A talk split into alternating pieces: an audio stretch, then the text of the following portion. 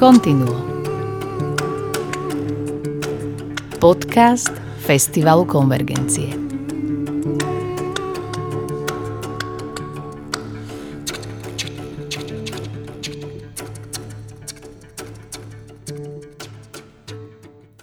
Welcome to the podcast of the interview with Dominic Miller, guitarist known by his long-time collaboration with Sting, who simultaneously performs as a solo artist and releases his recordings on the renowned ECM label. This podcast was created on the occasion of Dominic's brilliant performance with his band at the Convergencia Festival and is brought to you with the support of the Art Fund. My name is Daniel Salontai, and together with the director of the Convergencia Festival, Jozef Lupták, we have spent a very pleasant hour of interesting talks, laughter, and also some deep reflection on music, creativity, playing the instrument, and the meaning of this all. We meet with Jozef Lupták in front of the hotel, sharing our impressions from the previous night, and we go through the questions prepared for the upcoming interview. We agreed that both of us could not fall asleep after such a strong experience. Dominic Miller approaches us with a cigarette in his hand and seamlessly joins the debate about the fantastic sound of the large concert hall of the Slovak radio building. I turn on the recording device in order to capture the informal atmosphere. I love that room. The overtones of jumping. Did you, did you did you know that it's hung on, on springs? The whole room. That's what I heard. Yeah, that's Yeah, why it's, it's- just got this resonance. Yeah, it's certain. yeah, like- it's I all felt it with the steel string guitar Yeah. more mm-hmm. because Yeah. it just picks up all the Yeah. little, Well, you know, harmonics in the room. I was picking Alex's mind Yeah. how he delivered this sound. I said, It's just a bit of it's just it's just Dominic's hands and, and, and four seconds of reverb and that's mm. it. After the morning cigarette, we move inside to reserved seating at the hotel lobby.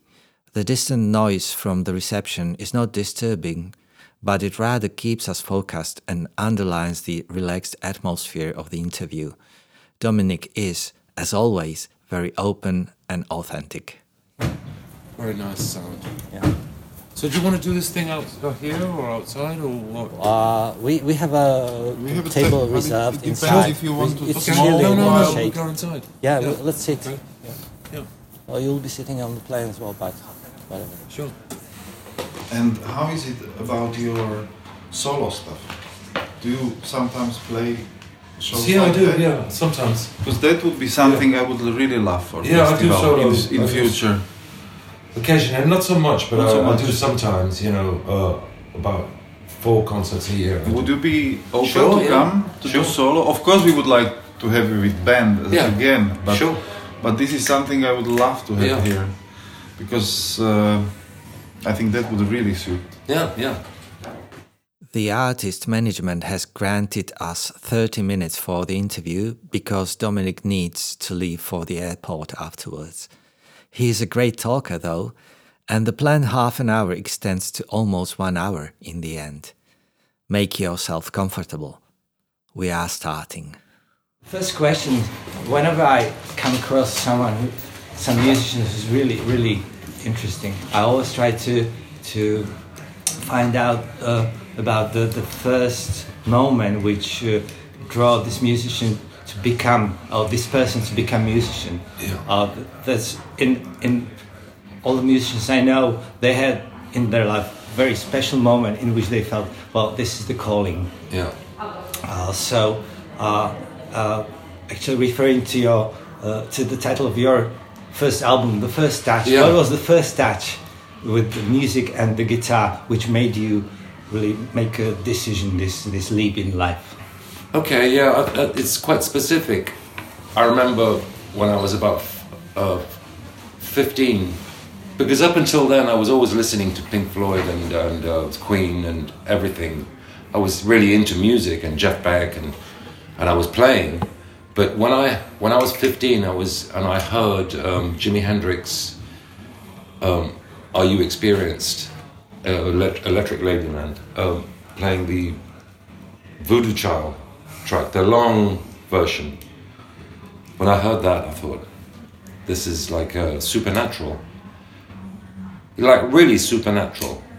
It- Not just a great guitar player, but it takes you to another sphere. And uh, I thought, I need to be a part of this, whatever it takes. So that was the point when I was just about 15, listening to that. And then it was, of course, it's a, it's a reference, Hendrix, because there's so many guitar players that I like, and he's one of the greatest. But it was listening to him that made me decide that if you can do this with a, an instrument with six strings, then um, anything is possible. And what if you, if you well, we don't have much time, but uh, if you could just uh, just outline the journey which uh, which uh, led you to achieving such a distinctive distinctive voice. I, I use the word voice on the instrument because your, your guitar has really strong vocal power. Oh, thank you. That's true. I yeah. agree. Actually, uh, I spoke to, to Oliver, who's coming Yeah. yesterday, and and we agreed on that you're one of the few guitarists uh, whom you recognize by hearing just two notes. Oh, cool. Like, uh, well, Pat, Meth- Pat Metheny, Yeah. Bill Frisell, uh, uh, Carl Santana. You just you just hear the, the handwriting. I think it's just something that uh, that evolved, and it's still evolving. Yeah. I'm, you know, it's a. I still haven't arrived at whatever sound it is that I'm supposed to have, but I think that's just a combination of all the influences, and you know, when I speak to students, sometimes you know, a lot of them ask me, "How do I get my own identity?" Hmm. Because everybody wants that, and I did. I never tried to get my own identity, but I think that what you need to do is just play different styles of music all the time, and play with different musicians, and hmm. listen to different sounds, and then the identity will find you. Mm-hmm. So it's the other way. That's interesting. You know, the identity will it will because the only thing that makes us truly original is our record collection. Because your record collection is like a fingerprint. Nobody's got the same record collection as you. It's it's guaranteed. Same as me. I listen to everything from metal to some uh, Venezuelan classical music to uh, you know. ev- there's so many layers. So that's who I am. That's where the sound comes from. It's just the sound I am trying to create based on everything I've listened to. It's like Jeff Beck, for instance. Here, there's another guitarist with a very distinctive sound. I don't think he gets up in the morning and tries to sound like Jeff Beck. Hmm. That's just how he sounds Yeah. because of everything he's listened to and everything he's trying to do. And I promise you, I've never asked him, but I can guarantee that he's still trying to find it. Hmm. Because some guitarists, they find a sound and they stay with it. And they think that's enough, but it's a, it's disappointing because I think that you can evolve and maybe even switch to electric or acoustic. Maybe that's what needs to happen, you know. But I, I, that's the highest compliment when somebody says, "I like your sound." For me, that's the there's no better compliment because then, you know, it's it's what I all I'm working for, is that. That's great because that's the first thing I told you yesterday after Yeah. the rehearsal, and I think that's uh, that's uh, really the essence of what we do. Really. Yeah. So, and what you said, if I can jump in, that Yeah. that you said that it's basically constant process even Yeah. for you Yeah. now. Yeah. That it's nothing fixed No. at the moment because just where I you am still now. live. Uh, with new ideas, with everyday life, and basically that sounds takes all in Yeah. what you experience Yeah. and what you search for. So Yeah. basically, you can say that it's constant Yeah. searching. Yeah. Totally. Still, Yeah. and uh, I love that because uh, I have a book which just recently came out, which is called Touch by Sound, Mhm. and I think that's the that's one thing we forget uh, as a musicians. Not you, I think that's that's what I love loved about your sound. That that that's the first thing we touch physically almost the. Yeah. our audience and Yeah. people, because that's something which goes through the air and Yeah. we touch. Uh, uh, agree ear. totally. and then that's our communication not Yeah. the speed not the not the mm, But that, that's good as well. You know, sometimes that's what touches people. It's like a very, very uh, uh, virtuosic technique, and that's I like that too. You know, Yes, I really yes. do. Um, I, I will never go against that. of course no I, that's just I not the way I do it. And, uh, so uh, yeah, actually, uh, apparently you uh, you became a major part of my record collection. Back to topic because well, uh, when I when I heard you like live first time, it was my first concert behind the Iron Curtain when, when it fell down, Yeah. when it collapsed. And I went to Ten Summoner's Tales Ah, concert in Vienna, Stadthalle, and I was like, wow, mind blowing. And, I, and then, then I started to investigate who is this guy. And, and then uh, just before this interview, I went through, through a lot of recordings you made uh, uh, solo and also Yeah. appearances and I realized that wow, uh, he's playing on this, uh, uh, but seriously, Yeah. and all, all the records which I listened every note of the guitar player was playing there. Yeah. So that was very very interesting, and and uh, as far as these appearances uh, are concerned, uh, what's uh, which of the these were the the essential for your artistic development? I think that what you mentioned, but seriously, I, for Well, me just that, that was a big uh, shift in my Why was it? musical life because uh, that was a great opportunity. I was quite yeah, I was 28 years old or something, and I Right. and I flew to England. I was on tour with another band to to play on uh, Phil Collins' Right. album, and that was my first real you know grandstand uh, opportunity. And a and a very very uh, important thing happened on that day. I remember arriving and feeling the the uh, the power of this situation. And i mean i'm not a religious man but i remember just thinking how the fuck do i do this? You know what i'm what please god if you are there allah you know buddha whoever help me Krishna. I need I need help here. What what's the right approach? And the answer was very clear. It was just listen. Don't use your hands, don't use your guitar. Just listen and play what needs to be on the record. And uh, as I was warming up, before I even got to that point, I heard Another Day in Paradise. It was just a drum machine and a chord and the arpeggio just came to me that was my first instinct was to play a simple arpeggio. And then they said that's it. And i went surely you just wait a bit. I'm going to come up with something really really spectacular. Just give me a minute because it's it's coming. Right. and they said no that's it. And uh, that taught me something that really because anyone can play that riff. But the thing is that as a guitarist what you need to do your role is to make the song sound good. It's not about you. And i realized that day then allah or whoever said it's not about you. This is about the music. Because up until then i was trying to make an impression as a guitarist. And i was doing quite well. I was doing a lot of sessions. I was you know on the way up. But that was like a, a shift a total shift where it's not about that anymore. Now it's just about the music. And it's not about you. It's not even about the artist mm-hmm. mm. The artist is, is lower than the music you know so then everything was easy and then I played on four other songs, and it was just like uh, it. I, it was. It's like I wasn't playing. It was just like it was given to me what to play, just because I opened the the doors to the truth. You know. Deep. Hallelujah. So, so, but there are 43 appearances according to Wikipedia, or you know, collaborations you, you on the albums. 43 of them, and uh, uh, the m- most shocking uh, revelation to me was that that you appeared on the Mark Hollis's uh, album, his eponymous album, which I value most, and it, uh, it's one of the mo- most underrated. Used to be most underrated albums ever, but then now it, it's one of the mo- 100 most influential al- albums. So, uh, do you view this this collaboration important for you? Yes, absolutely. I was I was going to mention him because that's a bit further on Yeah, down the going line. from the beginning to the end. now. So then I was I was exposed to after Phil Collins I was suddenly exposed to much more interesting situations like Sting. That came because of that same producer.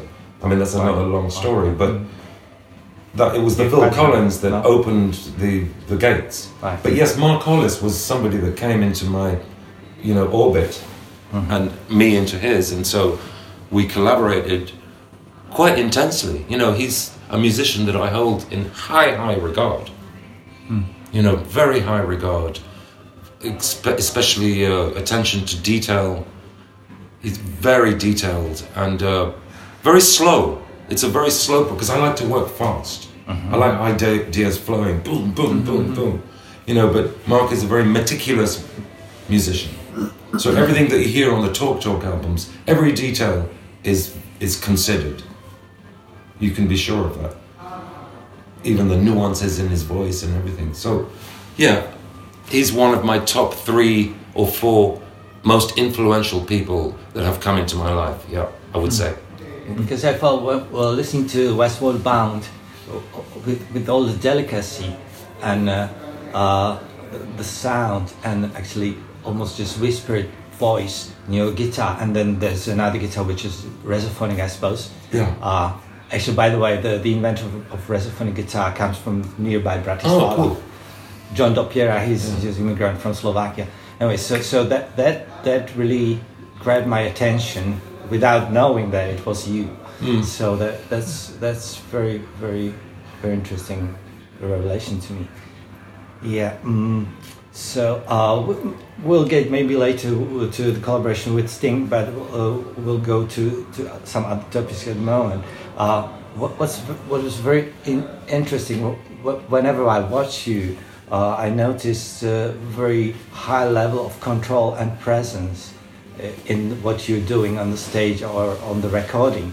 So uh, um, my question would be maybe more guitarist specific uh, oh, about ma- maintain, maintain, maintaining your technique and keeping uh, in the zone. What's your personal approach to practicing and how do you achieve your strong concentration and stability on stage or in the studio?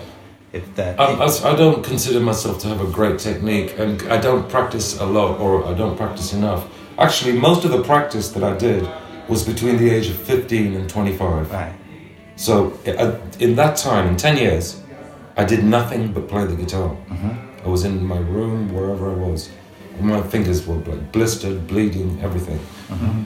But since then, I've been playing a lot, and I've learned how to practice more efficiently. Mm-hmm. So What is, it's not just is- a question of playing all the time. So, really, because also I practice yoga, real yoga. Yeah. And uh, I think the most important thing is to do things slowly. And that's the hardest thing to do for a musician, is just to play slowly. Because that's the only way that you're going to find your sound and your clarity. Because for me, every note has to be important. So, what do I practice? I just practice all kinds of things slowly. Some of my. I've written a few tunes that are kind of like etudes. Actually, Shape of My Heart was exactly that. I just wrote a, a chord sequence that was felt good on the hands. That's all. And then I've got a tune called Etude on one of my albums, which is yeah, yeah. which is practice piece. It's like it's what it says on the label. It's it's a It's a study. architectural. You know, so uh, I do things like that, Uh-huh. but you try to play them slowly so that every note is, is good, and that's really hard. Because there's it's impo- There's no way that you can play it fast if you can't play it slowly. Because I with students, they show me stuff sometimes when I do classes or clinics, and I say to the guy, "Play that at half speed because it's beautiful. I love it," and they physically can't do it, which proves that they're not in control of the instrument the instrument is in control of them. It's more like it's a muscle memory. It's re- Right. it's not really clear. So I do Bach. I, I play Bach because it's a lot of notes and um, beautiful notes. And the trick, what I like to do, a little practice technique, which is probably a good good one for your readers, is um, to play without any dynamics. Hmm. So if you can play a piece of music flat, uh-huh. like no dynamics, it, that means you're really in control. That's what practice is. And somebody once told me, if it sounds good when you're practicing, you're not doing it right. If you uh-huh. think about that, because uh-huh. it's not music, it shouldn't be music. It should be practice. There's a big difference. Interpretation is for the interpretation, is for delivering the music, but practice is just you have to be a machine. I, so sometimes when I'm practicing, I like to watch TV or like the football. I can easily watch football and be 100% engaged. Or sometimes I play chess because I play a lot of chess. And the guitar. It's my hobby. at the same time. So I'm, I'm on the computers there, and I'm just concentrating on the uh, something else at the same time as just practicing slowly. But I don't do it very much, and I do some chromatic scales and you know the different scales. But you know, I play, I do sound checks, and then I do gigs, and so it's the same thing in a sound check. Mm-hmm. Don't try to interpret too much in a sound check because then you're just you're losing all that energy. For the, the performance. So really, a sound check is is just to, for trying new ideas out and for the engineer to get a good sound, mm-hmm. and then that's it. But then uh, your guitar has huge dynamic range, uh, especially with, with the, the acoustic guitar. So it comes uh, in contrast to what you've said about practicing. Does this practicing, maintaining the same dynamic level, help you to be more more precise with the dynamic uh, miracles you do on the stage? Absolutely, absolutely, because it gives me all the freedom I want. Right. So my dyna- dynamic range really does go from like almost zero. Yeah. And like you talk about Westward Bound, Right. That Well, song that's because minus the- five. Yeah, because the guitar, a nylon string guitar, a Right. classical guitar, Yeah. was tuned down a minor 3rd Mm-hmm. which is unthinkable, especially with the high strings. Right. Because you ju- all you need to do is put your finger on the fret, and it's already sharp. you know, by nature of the, the physics. So the only way to play that song in tune was to brush the strings, and that was the lowest dy- dynamic that you can think of. But I love going to zero and then, you know, like really uh, grabbing the strings and you know get a full dynamic. So the dynamic range is huge, but the practice, the dynamic is there. It's in the middle, and it has to be. That's why I like listening to Glenn Gould Oh. uh, playing Bach, who is arguably the, the top ambassador to Bach music in, ever. Because he plays all the notes kind of flat. There's no, I'm not hearing much pedal, mm-hmm. and it's, it almost sounds like a computer. But I really believe that that's probably that might be where Bach intended it. Instead of putting your accents where you think they should be, Yeah. because sure, everyone wants to put their syncopation because you can syncopate Bach any way you like. Put the accent on the, any beat, you know, in every bar, which is very good practice too. If you want to try that kind of dynamic practice, is always put accents in different places. Then you really have control. You know, but you, you know what I mean. I'm on a rant. Okay. I'm, I'm glad you mentioned Glenn Gould because Yeah. I'm really a big fan of, of, of his Bach variation, which is uh, Goldberg. Gold, Gold, Yeah. Goldberg variation. Because it's very egoless. Yeah. Because the narrative. The narrative, the story is in the sequence of notes, which are kind of like sacred. Mm-hmm. So that's why Bach is the greatest composer, in my opinion, and many people's opinion, because there's no more beautiful sound to me than listening to an eight-year-old girl practicing Bach mm-hmm. without understanding it, mm-hmm. just playing the notes because the, there's no ego there. It's just like tr- just trying to navigate around the notes. and listening. But the gift that the listener gets from that is just it's amazing. So that's why it, Bach is the perfect vehicle for practice on any instrument: bass, guitar, tuba, mm-hmm. fucking you know anything. Yeah. You know what I mean? Because Well- you, you've, well got, you've got such a good script, and the temptation is to go towards interpretation. Why? That's a huge temptation. But have you got the strength to resist Exactly. that temptation? You know? Leonard Bernstein said that he knows many musicians who doesn't believe in God, everyday experience, but he never met anyone who doesn't believe in Bach. Yeah. Wow, that's, that's cool.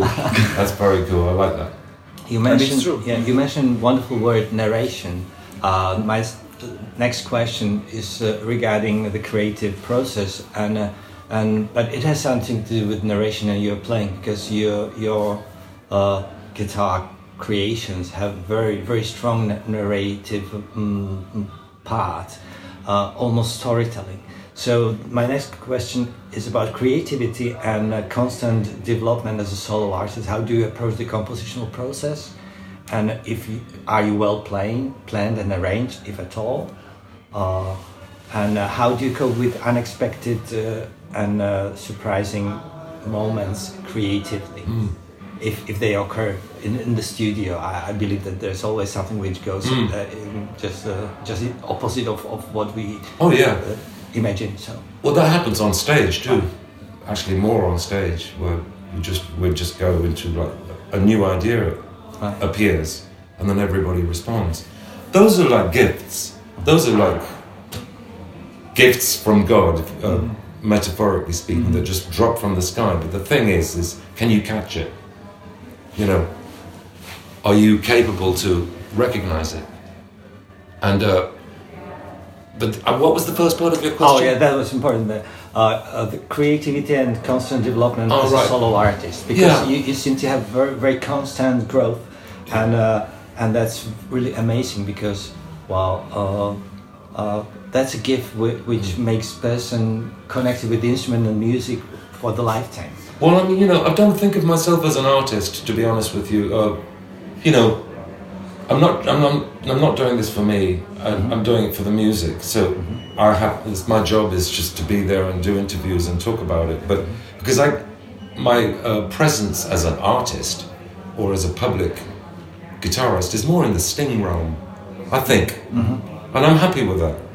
So it's I just feel that it's an obligation to do something else to balance all of that. And so to have my name on a record is really cool and everything, but that's not what I'm doing. I have to just uh, I just want to make some music because I have an opportunity to do that. So I'm just trying to grow harmonically and musically, but really it never changes. The only thing that changes, because I don't think I'm a better composer now than when I was 17 or 18. Not at all. But the only thing that's got better is is the, is, is arrangements. Mm-hmm. I'm a better arranger mm-hmm. because the ideas, those inspirations are just there's no way to explain that. I can't explain it. Mm-hmm. It's just being in touch with whatever angels are out there. I have act. Sometimes I'm close to that, and so sure I'll I'll take those little bits of inspiration, but the rest is work Mm-hmm. because you can't just rely on just one bit of inspiration and then repeat it a hundred times. You know, is that all you're going to do? You know, you, your job is to create something out of an inspiration. Because if you're not doing it, I don't know how you can sleep at night. You know, so to, as an artist developer, all I'm trying to do is is do the best I can with these moments of inspiration and turn them into fully functioning entities that everybody can relate to, leaving a lot of space. Because I do like to have an interaction with the mysticism, and, and the only way, you know, with that audience, the dead people are listening to my music too. That's what I think sometimes. You know, I'm doing it for people who are dead, you know, because they're listening. They could be, we don't know. You know? I saw pointing out to, to, to the heaven yesterday, uh, uh, just after the day, the day in life. Yeah. Uh, and and it also has something to do with, with the with the concept you mentioned just just a few seconds ago, and that was the the uh, arrangement. Mm. Because I was really curious to hear the the chromatic, uh, uh, chaotic.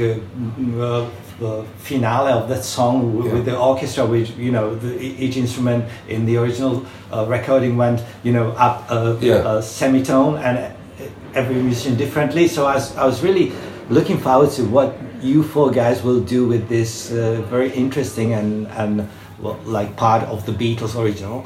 And I was really well. I, I spoke to, to Oliver, the the other It was amazing arrangement. journalist, that, that you did you It was did the same miracle in four persons, and the band was just amazing. Oh, amazing, yeah. I didn't really do it, I'm just playing the melody Right. with a few nuances. Right. The, I'm trying to do what Glenn Gould does because I always think of him as the example. Can you play the melody? First of all, the melody. Mm-hmm. It's got to be there, and how you how I handle the chords. It has to be simple. What's the simplest version? And it's really just G, F sharp, you know, Right. E minor.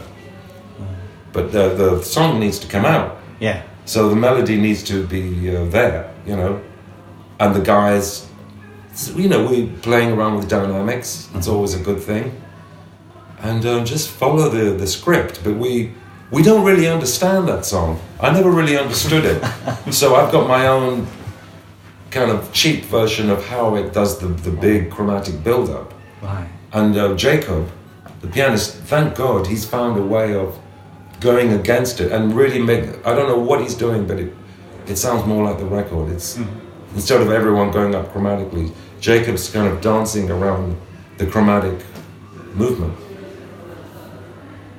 I don't know how he does it.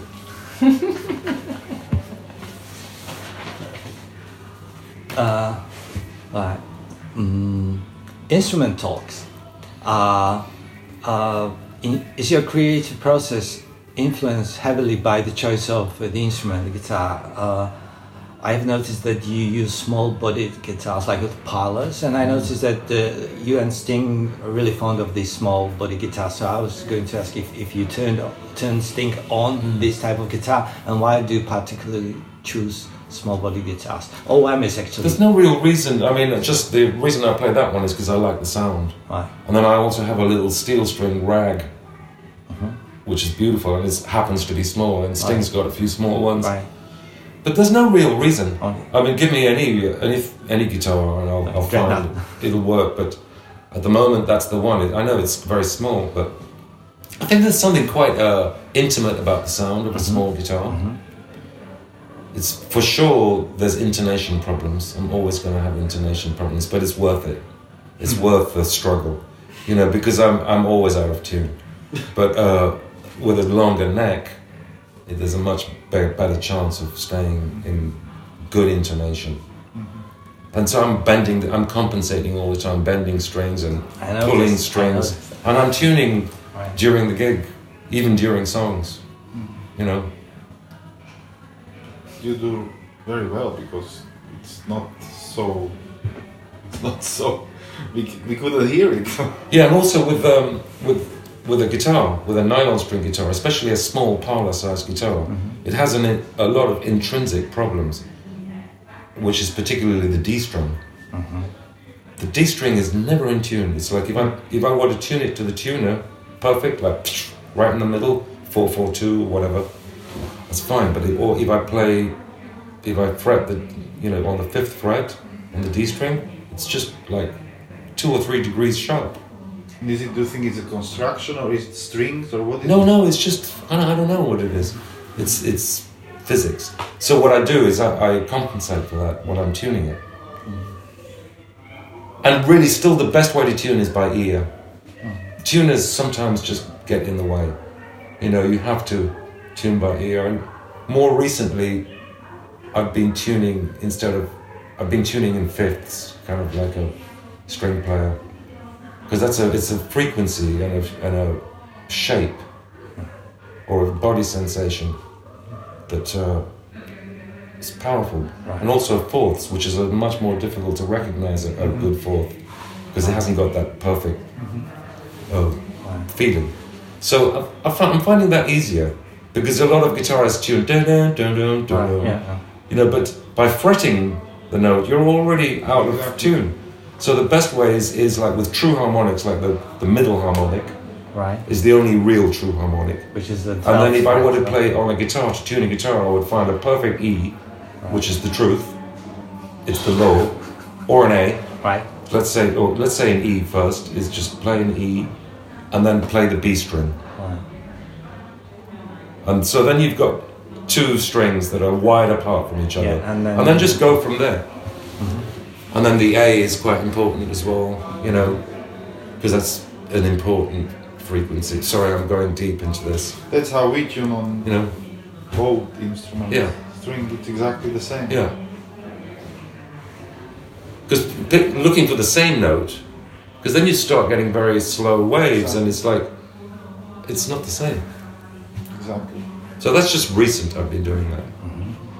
Uh, I just came across the book uh, uh, Fundamentals of Guitar, Guitars, Guitar by Miles Okazaki, who's just genius in, in harmonics, and he was exp- explaining using harmonics. Uh, when with tuning the guitar, and I never could do it because whenever I used it like for the fifth position of low E and, and the seventh position on, on, on A string, so these harmonics I tended to to to tune identically. But then he, ex- he explains that that the the harmonic on on the seventh fret is is not It's not. is true. not the thing. It's No. not the truth. And then it gets worse the further you go up. and then you go to to high E and you're just So that's not the Yeah. right way to tune. I mean, it's a. But I mean, look, it doesn't really matter with Right. guitars because guitars are always out of tune Yeah. anyway. You know. Um, you know why? It, ju- that's just the nature of the beast. right. Everybody knows that, and everyone just needs to deal with it. But uh, like with a piano, particularly, it's like you know. But um, yeah, I mean, it's, tuning is a funny thing. And the Oh, what was I question- going to say? Yeah. I can't remember. The question uh, regarding yesterday, uh, which uh, was suggested by, by a friend of mine who's probably coming, I don't know, the, the musicologist, uh, he was really uh, interested in uh, in those gaps you made, the use of space and the huge silent gaps in some of the very expressive songs. And uh, mm. his question was how how how did, can you do that as a band? Because it was like really mind blowing. That Yeah, well, we love it. I mean, yeah, space is a huge thing, you know. But just going back to the tuning thing, Right. it's like when you hear a sampled guitar, Right, like a sam a sample keyboard sample of guitar mm-hmm. playing a guitar riff, right. Mm-hmm. which is a lot of R and B records do, or sometimes they use the real thing. It always sounds slightly out of tune, and the reason why a sample guitar, which is in tune, it sounds out of tune, is because it's in tune. Yeah. So it doesn't feel like a guitar because a guitar is not Ah, is that- sharp. that- oh, Yeah, but spaces, okay. Um, we love spaces, especially in a room like that. No, I, I, I love the the uh, use of space. You know, that's a Miles Davis thing. You know, and uh, I mean the space is, is so important, and it's it's up to the musician to find where it's right for him. I mean, this yes, it's true. There's some places where we just stop dead, and instead of carrying on tapping our feet, to because we're on a like a strict you know tempo because I love strict tempo. It's just stop dead, and then see if everybody. I love the idea of seeing if everybody really feels it, and I don't mind if it's if it's wrong. In fact, it makes me laugh. But when it's right, it's it's really uh, dynamic. It's really powerful, and it makes me feel that we're very connected. It's just a way of tuning up the band. Sometimes I do it just to see are we still, you know, connected? Because there's no better way to know if you're connected than if and if everybody's has the courage to not play. And interestingly, this these moments make make very strong connection with the audience Yeah. because you just were just drawn in, pulled in the thing, and that was really. I loved your spaces. Yeah, well, that's Quiet what, spaces yesterday. We love and it. I thought, this is it. This is what, this is what makes the music so special, and what you create, because that's, that's I think uh, these moments of it's like in life completely. You can't feel it all the time. No, no. Activity and need to chill out. intention. Exactly. Yeah. Mm. Oh, actually, we're running out of time. Yeah, it's okay. as I I've see, got another 10 but. Uh, well, uh, I- I have a specific question regarding your your uh, longest collaboration ever, and it, that's with the Sting. Uh, what does it take to to uh, maintain this long-lasting uh, mm, mm, relationship with with some some other artists, and even to actually co-write the the stellar, uh, the the most important or well the, the core of the repertoire over the past twenty years. Well, I think the thing that keeps us together is that we're both very, still very curious to, for growth. We, we're, that's the, the quest. And I think I, I, I recognize that in him. That's important for me when I work with people. I need to work with people who are on, on the way up. Mm-hmm. And Sting, nearly 70 years old, has always been looking for something hmm. and sometimes making mistakes like I do. We all make judgment errors with stylistic errors or whatever. But I like being on that campaign. And he sees, I think he recognizes that in me as hmm. well. That uh, here's somebody who wants growth. And that's the fundamental thing that keeps us together. You know, there's a lot of layers to that why it works the way it works. You know, we're not very close as friends, but when it comes to musically, we found this uh, spiritual connection that is indestructible. Even though you know there are little bumps here and there, but it's uh, that's what we have, and we don't even need to talk about it. You know, he's like my brother, and so with your brothers, you can't really be best friends. You can be brothers, mm-hmm. and that's how close we are. So musically, a lot of funny things happen. It's almost telepathic. You know, he might make a mistake on the stage, but it's I don't know why, but I make the same mistake too. and sometimes it's an arrangement mistake or just a wrong note.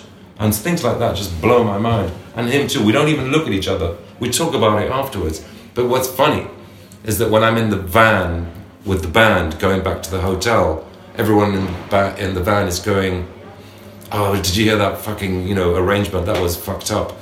And uh, I'm quietly thinking, I'm in the van just quietly thinking, and so is Sting, because he know probably knows it, that actually it wasn't fucked up. It was right. you know, this is what you don't get. And that's how close we are. And uh, well, uh, I heard you telling us yesterday that uh, that well, I read uh, in your recent interview that the new album with Sting is, is getting ready to this new material, and also I know uh, you mentioned that your new album for ECM is recorded. So could you could you just unveil a few? Yeah, yeah. Well, Sting's album is finished. It's mixed, mastered. It? It's coming out in November. Mm -hmm. It's a it's a great record. I, I co-wrote three songs on it, mm -hmm. so you know, and. Uh, think it's great. It's a great lineup. It was done during the COVID year, mm-hmm. so it was uh, a lot of virtual recording and a bit of sessions here, sessions there. Mm-hmm. It's a collage, you know. But it's great. I mean, I'm very proud of it, and it'll come out soon, and you'll get to hear it.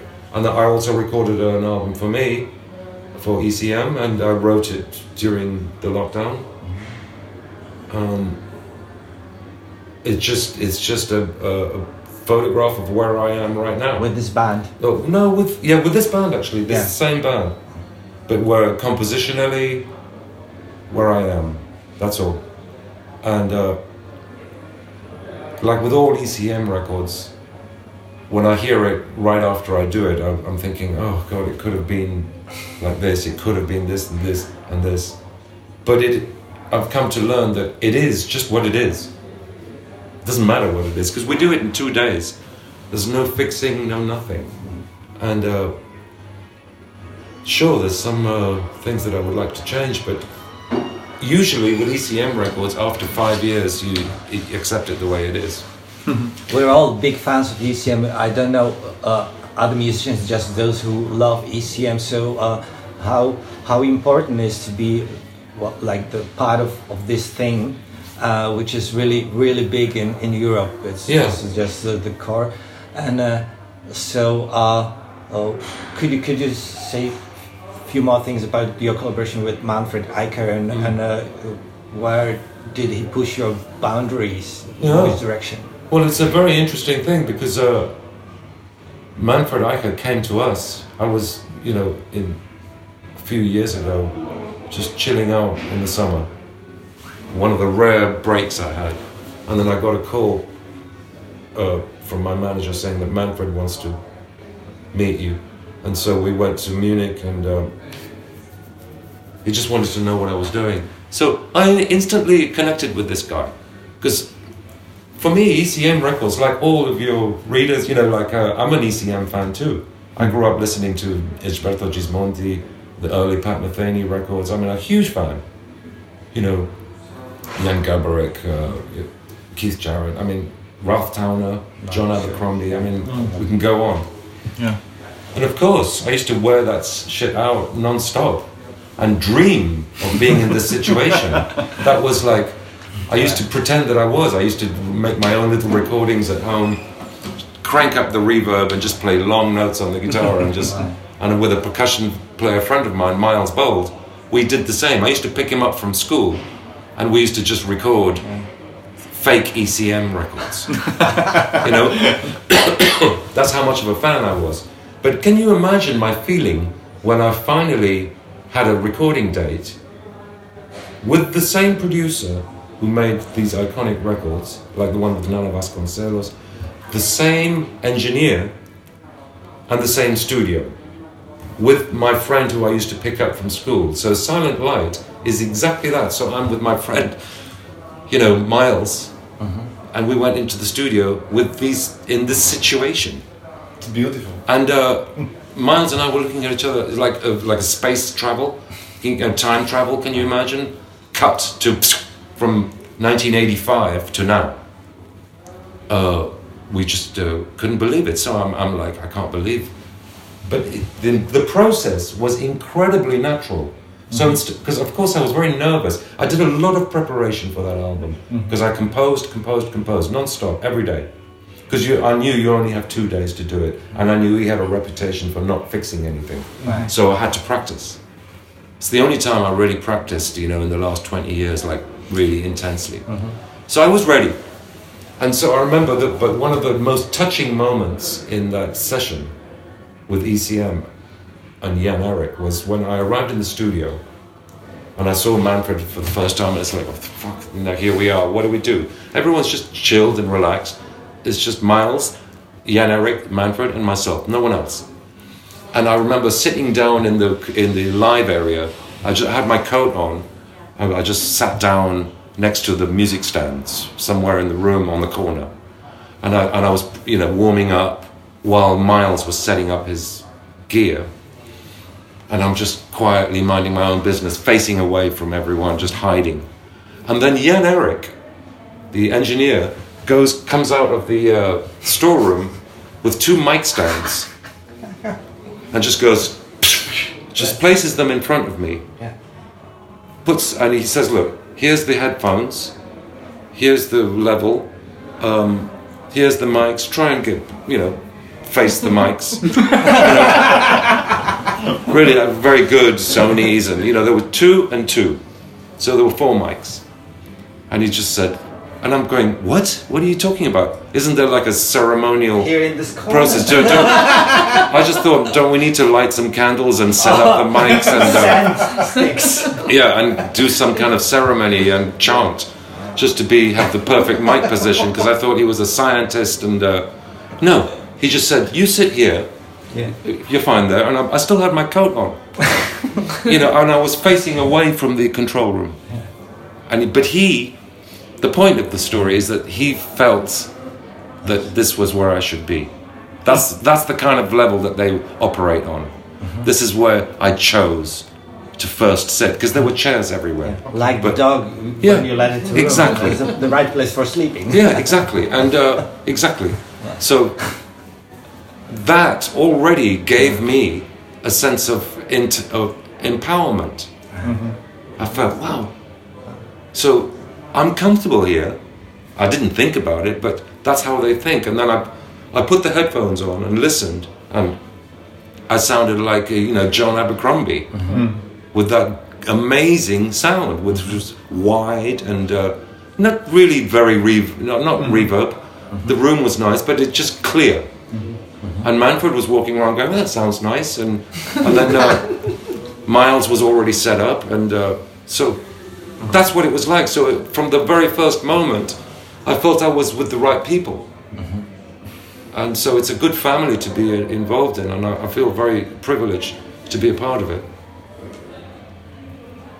And you know the the way he works, it's like the, he gives you this feeling of um,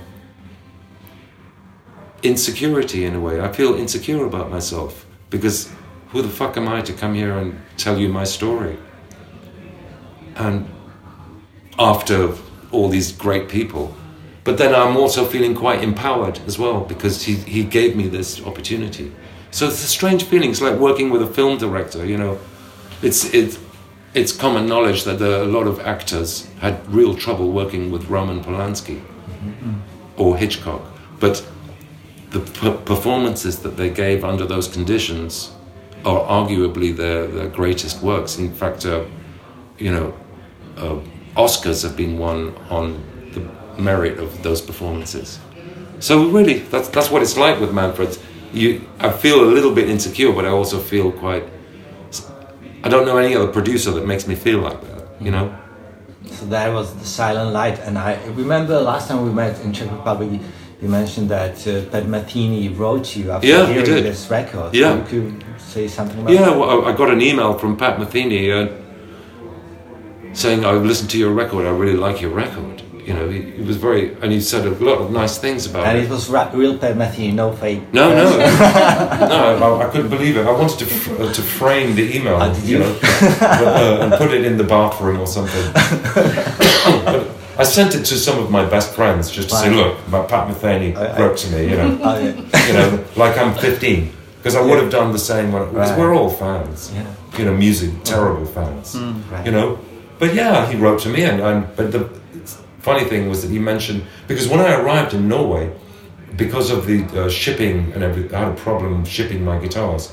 I only took the nylon string guitar, the, the small one, but I didn't have a steel. All my steel string guitars didn't turn up. But what they did have in the studio was this Ibanez kind of beaten up jumbo steel string guitar. Uh, the Dreadnought. Uh, And uh, yeah, Dreadnought. And uh, it's kind of like the studio cat, you know, it's just always Right, there, you know. and I, put, I think I put some strings on it and uh, I used that guitar. But Pat was talking, saying, oh, he heard that I, because he saw in an interview that I used this old dodgy yeah, yeah, Ibanez. yeah. And he said, that's the one I used. And in the email he wrote, that's the same guitar I used for 81, 82. yeah.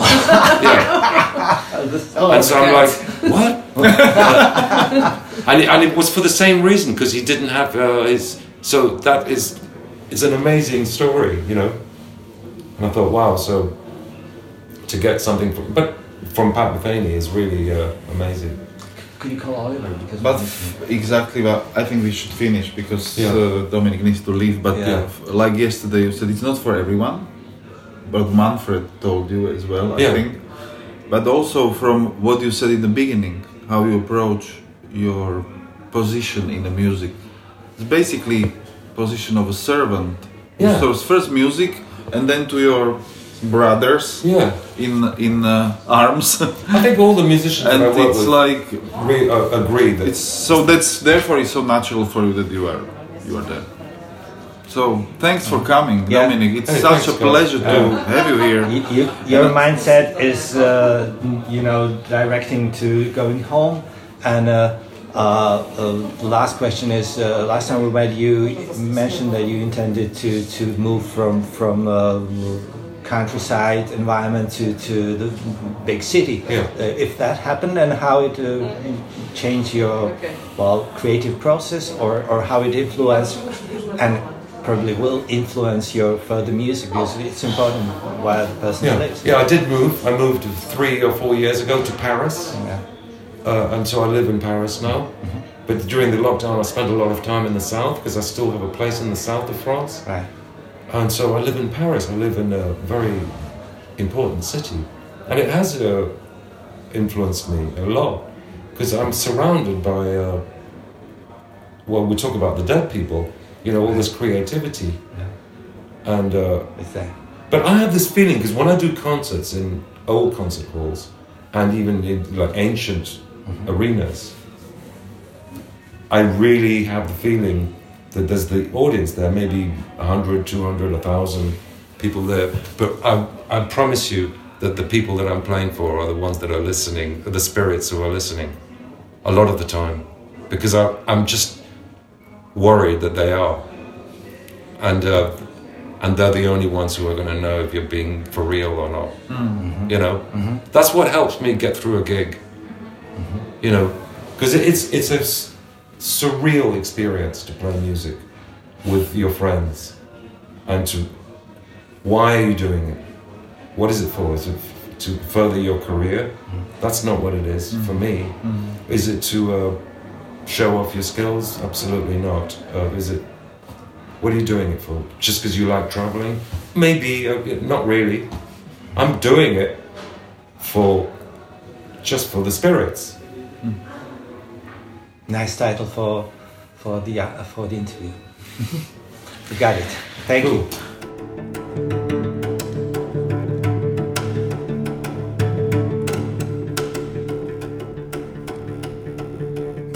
Continuo.